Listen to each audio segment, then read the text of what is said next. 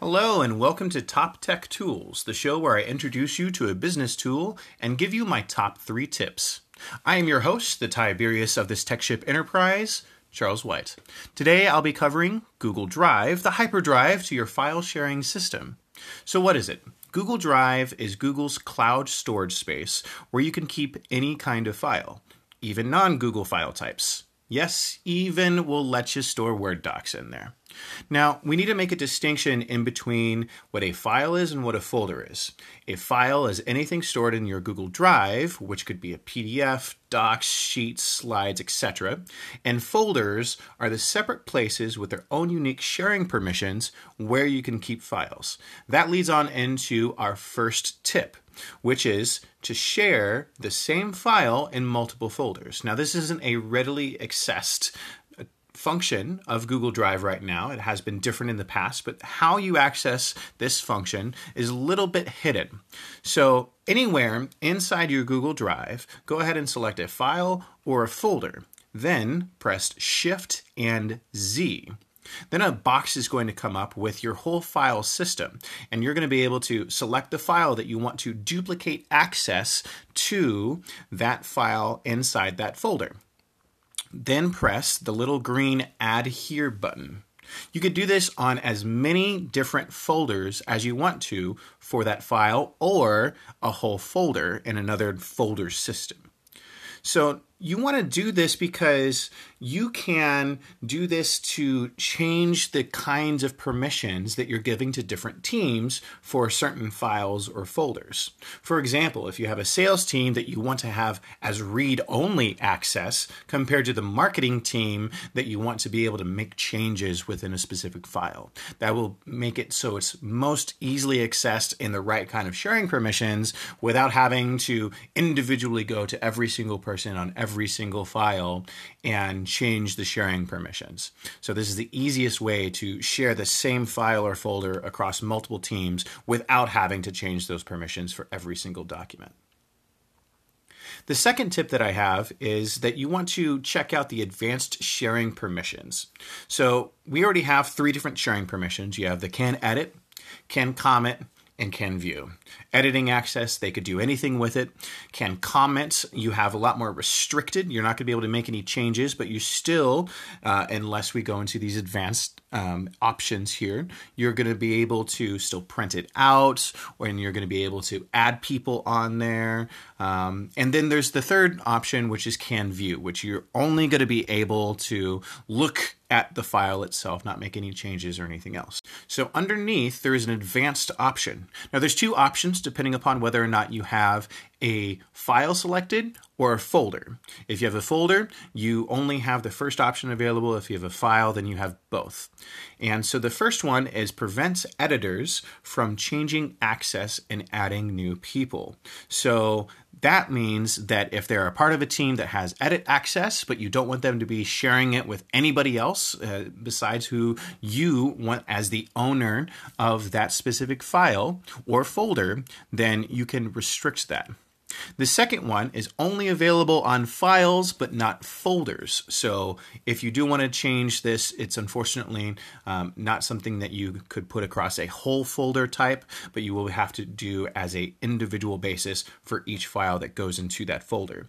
And that is to disable options to download, print, and copy for commenters and viewers. Of course, if you have edit access, you're always going to have all of those different options to be able to make changes. Besides, of course, if you change the first one, that is preventing the editors from adding people, but they're going to be able to do anything.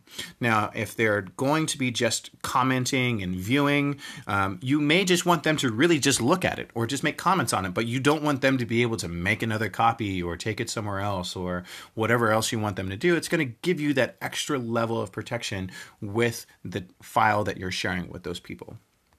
And my third tip is to actually use the star function. Now, inside Google Drive, you have the ability to look at the um, all of your your information about that document.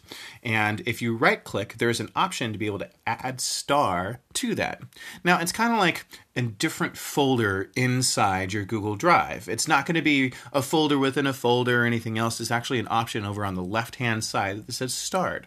And you could star either a file or a folder, but it's something to be able to keep you a little bit more organized when you're working on a specific document and you want to continue to Mm, get back to that in a very easy way. One instance that you could do this is that if you're working on a one device, maybe it's your home computer and you're going to be switching to your office computer, you could start the document that you're on and then you could easily re-access that from another browser. Or the same thing if you want to work on something on your phone and then switch it over your desktop or vice versa on your desktop and you want to take it on your phone. It's the easiest way to be able to re-access those documents. Now, you do have the ability, of course, within Google Drive that says the most recent document that you've done, but sometimes it's not as intuitive and it doesn't pop up right away or whatever the issue is. It's also just a, a way to keep organized with the things that you want to continue to work on even after you shut down all of your multiple browser tabs. I'm sure that you have 50 up and you just want to close them all and get back to the things that you really need to focus on.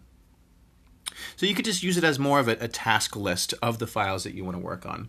And of course, if you do end up making different versions of a Google Doc and say you make a copy of something and you want to retain the old version, but you want to more easily differentiate between the newest version that you have, um, instead of having to go through complicated naming conventions in version 1.302, then you could just star the latest version, the most relevant version, so that you could easily identify what that is.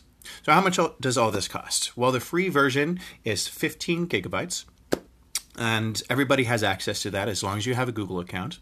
The next tier up is all these are going to be monthly prices. For 100 gigs, it's going to be $1.99 a month. For 200 gigs, it's $2.99 a month. For 2 terabytes, that's $9.99 a month. Or 10 terabytes, that's $99.99.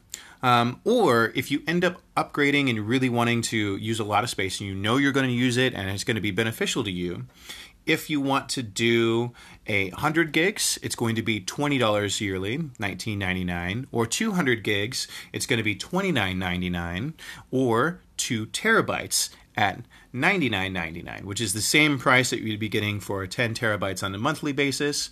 And that's it. They don't have any more yearly plan. Now, bonus tip for this is that if you're on Google Drive and you're looking at your drive space, go ahead and click on that link on there to add storage space. And if you want to do the yearly plan, you're going to have to click on the yearly price in the parentheses beneath the plan to be able to actually have access to get the yearly compared to the monthly. So that's it for this week. Thanks so much for listening. If you want me to cover something, let me know. You could reach out to me on Twitter at Charles Off White, at Facebook at facebook.com slash Charles Off White, or on my website, charleswhiteservices.com. Talk to you again soon.